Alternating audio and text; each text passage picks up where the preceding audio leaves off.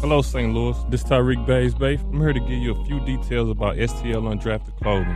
STL Undrafted Clothing is a brand that represents St. Louis history and culture through design. Our core shirt is a St. Louis certified tee that comes in a variety of colors that represents our abilities to overcome obstacles and achieve things that may seem impossible while remaining ourselves. You can follow us on Instagram for products and pictures of St. Louis, which also provides you with a link to our website for online shopping. This is In the Zone. Now, let me take you back.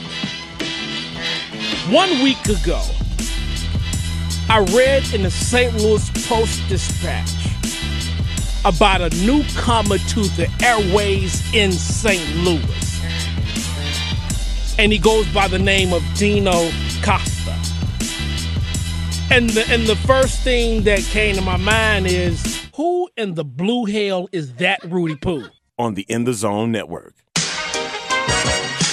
Hey, this is ESPN 30 for 30 director Rory Karpf, and you're listening to the In the Zone Network.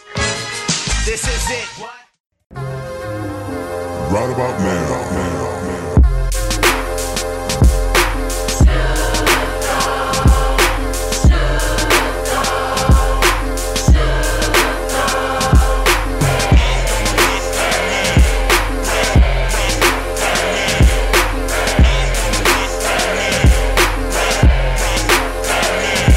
It's your East Side partner, Big Snoopy Dio. Turn like City to city, state to Catch me on state, worldwide. You're listening to In the Zone, and this is the network. Palmer Alexander, aka the living legend, KIL. One Ellen kill, but kill still kill. Joining me is Emmy Award winning filmmaker Rory Karpf is joining us on our celebrity line. How you doing today, Rory?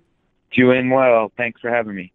Well, one of the reasons why I want to have you on this week is uh, you you had a had a great documentary on on Ric Flair, and you've done so many other ones that I want to uh, mention to you about. But starting off with with the Nature Boy Ric Flair, uh, what what was it like for you uh, going through that whole experience doing it? Because I know you've done on other documentaries uh, as far as you know, as far as NASCAR and and football. What what was the challenges that you faced doing the one by wrestling? Um, I think probably the big, you know, I'm, I grew up a huge wrestling fan, so I think trying to make a film that uh, appeals to wrestling fans, where they feel like they're they're not being talked down to, or it's not being dumbed down, but at the same time, it has universal appeal. So it's not just for wrestling fans. M- most of the things I've seen on wrestling up until that point kind of fall into three categories. Either uh, they're extremely surface level, kind of like very bare boned and only for people that know nothing about wrestling. Uh, then there's things that are very inside that you don't even know what the people are talking about unless you really know about wrestling, or it's very tragic and it just kind of focuses on kind of the underbelly of wrestling. So I wanted to do something uh, different for sure. And when we had uh, we made the post on social media on our Instagram page, and there's always going to be somebody with, with with something to say, and it doesn't doesn't even matter. But one comment was that the the thirty for thirty it didn't show anybody anything new, but this is what I disagree with. I'm a longtime wrestling fan. You you're a longtime wrestling fan, and the one thing that I loved about it is that the consistency of Flair's story. Flair's story has never changed, and I like the fact that a lot of the mainstream people, the casual fans, really got a chance to see who this guy was. Yeah, and you know I'm all up for constructive criticism, but that's just not true. I mean, I ha- I saw somewhere like a, a wrestling blogger said that, but this film had a lot of things that had never been seen before or known. First of all, it's the first time ever Ric Flair's first wife did an interview. So you have that. You have Hulk Hogan in the film say that Ric Flair was greater than him and better than he ever could be.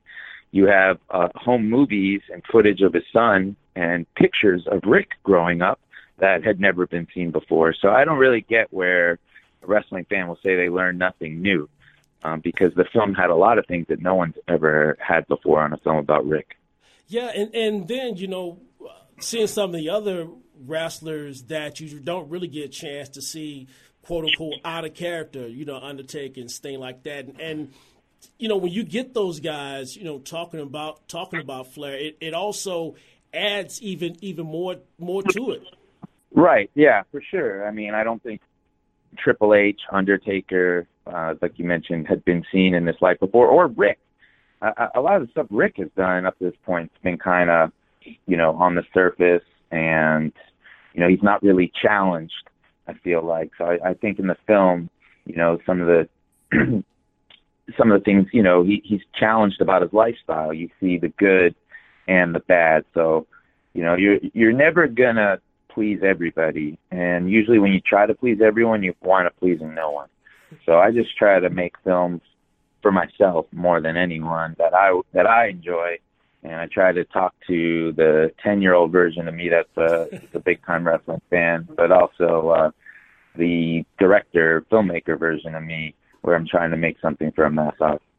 Joining me on our celebrity line is Rory Karpf. He is a he won several Emmy awards, and we're talking about the Thirty for Thirty on the Nature Boy of Ric Flair, and Ric Flair has has a lot of ties to to St. Louis as he does a lot of lot of places. And I go back to when I was five, and I remember watching him wrestle. Uh, it, it was a show used to be called Wrestling at the Chase, and I remember watching him uh, wrestle Pat O'Connor and and and seeing Flair bloodied, and it just and but but he still came out winning on top. And and remember him beating Dusty Rhodes in 1983, and it was a big deal because they. I remember they airing those matches on on KMOX radio. So there, there's there's so much you know history when, when it when it comes to to Flair and, and, some of the things that, that he's done in St. Louis, and and to see something like that again is, is great from a, from a fan perspective because Ric Flair just brings the fan out in everybody.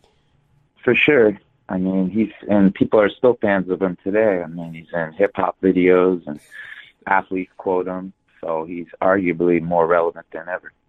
Do, doing his career and stuff, and I know you chronicle it. What was there any time, as, as from a fan, and I want to talk to the fan now, in, you, was there was there a point where you feel like he kind of lost a little bit of that edge because, like you know, when he went over to uh, the WWE initially in '91 or whatnot, and and it didn't go like we thought.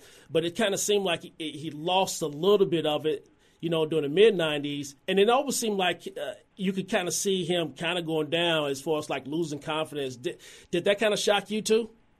Well, what I found going through the footage is that he stayed consistently entertaining through the years, no matter kind of what the storyline they gave him. And they gave him, he was involved in some kind of ridiculous storylines. Uh, he was like in a mental institution, and then when he was in he was in TNA, he was like in a wheelchair. He was always very entertaining. I, I mean, I found myself laughing a lot when I was going through this stuff, and his promos were great. He starts, you know, taking off his suit and throwing his shoes in the crowd. He is elbowing the mat. You know, he became kind of like a lunatic. So, uh, I, I don't know. I just think he's a great entertainer, and he has a lot of longevity, obviously, in wrestling. And even TNA, where uh, he came back after retiring, and a lot of people didn't want him to come back. I, I don't know if his wrestling matches were as strong for sure, but his promos and the sketches that he did were still very entertaining. Jonas on our celebrity line is Rory Karpf. He's won uh, four Emmys. Uh, he's directed several films, uh, especially during the 30 for 30 series. And you you got a, a great relationship with, with ESPN uh, doing, doing these uh, these sports documentaries. Uh, how long have you been associated with ESPN? the first film I did for them was in their initial 30 for 30 launch. I guess it was in like 2010 or 11. It was a mm-hmm. film on this race car driver, Tim Richmond, who died of AIDS. He was kind of the first athlete to uh, con- contract the AIDS virus. So that was the first film I did for them, and uh, I've done about almost 15 since then. Do you have any ones that are pers- personal favorites of, of yours? Um, well, sometimes the experience is really good. Uh, it's not necessarily, I think it's the best film, but uh, I did a film on Wendell Scott. He was the first uh, African American NASCAR driver. That was a good experience to film. And Book of Manning on the Manning family. And everything I do with Snoop is really, Snoop Dogg is really enjoyable too. So, how'd you get connected with Snoop? Snoop saw the Book of Manning, and uh, his son was playing football in high school. So I connected with him through his son. He wanted, he said he wanted to do the book of Snoop Manning, and he was telling me that he had all this footage of his son, and he used to coach his son. So I was like, let's do it, and it led to us doing uh, the our first series together. It was called Snoop and Son uh, on ESPN, and it's it formed a good relationship because one reason Snoop and no one associated with Snoop could get paid for the show. So it, because his son would lose eligibility for college if that happened. Mm-hmm. So once that was revealed, he was just doing it because he wanted to do it, uh, meaning Snoop. And uh, the people around him and everything kind of just left it up to him more or less. So I got to really form a relationship with him, and you know he had me in his house a bunch of times, and there was a lot of trust. So uh, we we've done four series together up to this point, and it's a relationship I'm really appreciative of. You know, and I really think that's uh, really dope too about Snoop because you see the the evolution of him, you know, as an entrepreneur, as as an entertainer. And I remember you were first seeing him kind of get off into the football, and and you would see you would see people, you know, have B roll of him on on the sidelines and stuff like that. But this is something that that Snoop's take really really serious. You can really see that up close. Yeah, the guy's incredible. I mean, if you want to talk about relevance, like we were with Ric Flair, I mean, Snoop's been around since like '92, 1992, and he keeps transitioning into different parts of his career. I mean, he has a gospel album out now, and he's a game show host. He's with Martha Stewart. He's got, um, I think he owns a bunch of weed farms or something in California. The guy, he's he's on the the grind more than anyone I've really ever been around. So, um, he's someone I I admire his work ethic a lot. Joining us on our celebrity line is Rory Karpf. He is uh he's won four Emmys. He directed several several uh, specials for ESPN. He was telling us about the new project that he has uh, working with Snoop. Yeah, and uh, this is the A Train Arlington Lane, uh, Rory. Um, I want to talk to you a little bit about uh, one of my favorite ESPN documentaries, 30 for 30s, that you did was um, the I Hate Christian Laettner. It was by far, I know um, from sports wise, a lot of people really enjoyed uh, how you were able to capture uh, that whole side of Christian Laettner. So tell our listeners a little bit more about how you were able to, you know, delve in a bit more with Christian Laettner. Well, ESPN said they just wanted to do a film on Christian Laettner um, because he, well, he was a great basketball player and he was kind of disliked, but that was kind of it. That's all they said. And I just thought it was kind of boring on the surface. You know, he was just uh, kind of a, you know, again on the surface, just kind of a milk toast, kind of arrogant dude that played at Duke. But then when uh, they did a, a poll of the most hated athletes I think of all time on Grantland, and he won. So wow. that whole idea of hate and why we sometimes why we sometimes enjoy hating on a team or a player more than we do rooting or cheering for someone. So I found that really interesting. And what about Laettner made him so hated? So uh, I got to work with Rob Lowe on that film, and that was really cool. And Christian was really easy to work with too. And I just try to find a different angle or take on something than a traditional bio, if I can. So uh, yeah, what you actually had done was you actually showcased uh, a lot of Duke players that were transcended from Christian Laettner. You know, and uh, like solo acts that wind up being hated, such as like a JJ Redick, um, you also have uh, Grayson Allen. I don't know if you got a chance to really feature him in that that capacity, but what it turned into was like there was always a solo player off of Duke that everybody wound up hating, and you know, kind of based on what you did with this film with Christian Laettner. Yeah, just the whole idea of why people hate Duke. We kind of went through the, uh, I think it was the five points of hate based off of the Duke Devil, Blue Devil Trident, and tried to kind of give it a focus. And Um, but sometimes it's hard to know how to tell the story, and you kind of you kind of figure it out in the editing room. It's something I deal with a lot now, more than ever. Networks and people, production companies, they want everything kind of written out on paper ahead of time before you even film anything. And it's good to have a plan going in for sure. You don't want to be flying blind. But at the same time, you've got to be able to change direction and, and move in a different direction. And that's what we wound up doing on the Laettner film. So, um, and, you know, people seem to have liked it. Joining us on our celebrity line is Rory Carver. We're not going to hold you for much longer. I want to ask you, what are some of the other projects that, that you have coming out down the line? Uh, I have a film coming out on the History Channel next year. They're doing a series called History 100. It's kind of like a 30 for 30, but based off of like big events and key figures of the last hundred years that maybe people don't know much about. And this film is about uh, this kind of uh, top secret place that built all the spy planes and warplanes through the years, and how how the people that worked there, uh, you know, their families knew that thought they were just working for Lockheed Martin.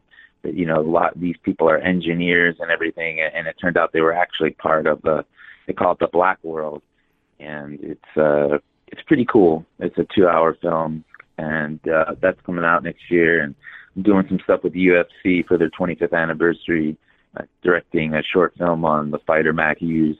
He got uh, hit by a train last year and suffered a pretty bad head injury. That's uh, that's why I was in St. Louis. Um, and uh, yeah, yeah, that's about it. Well, I appreciate you, Roy, coming through and uh, doing this interview for us. Uh, where can our uh, listeners find you uh, on social media?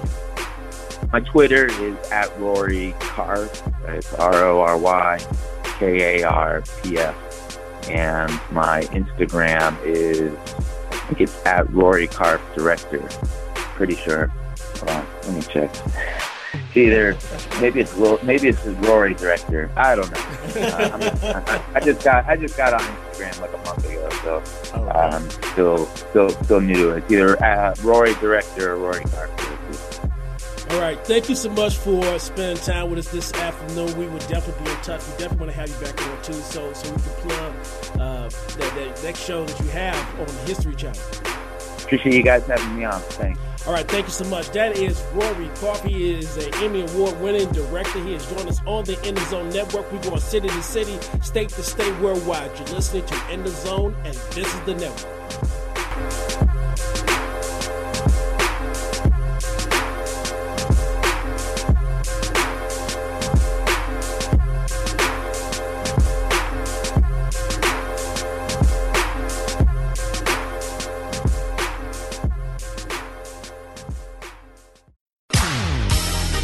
Hey, this is ESPN 30 for 30 director Rory Karpf, and you're listening to In the Zone. This is In the Zone. Now, let me take you back. One week ago, I read in the St. Louis Post Dispatch about a newcomer to the airways in St. Louis. And he goes by the name of Dino Costa. And the and the first thing that came to my mind is who in the blue hell is that Rudy Poo? On the In the Zone Network.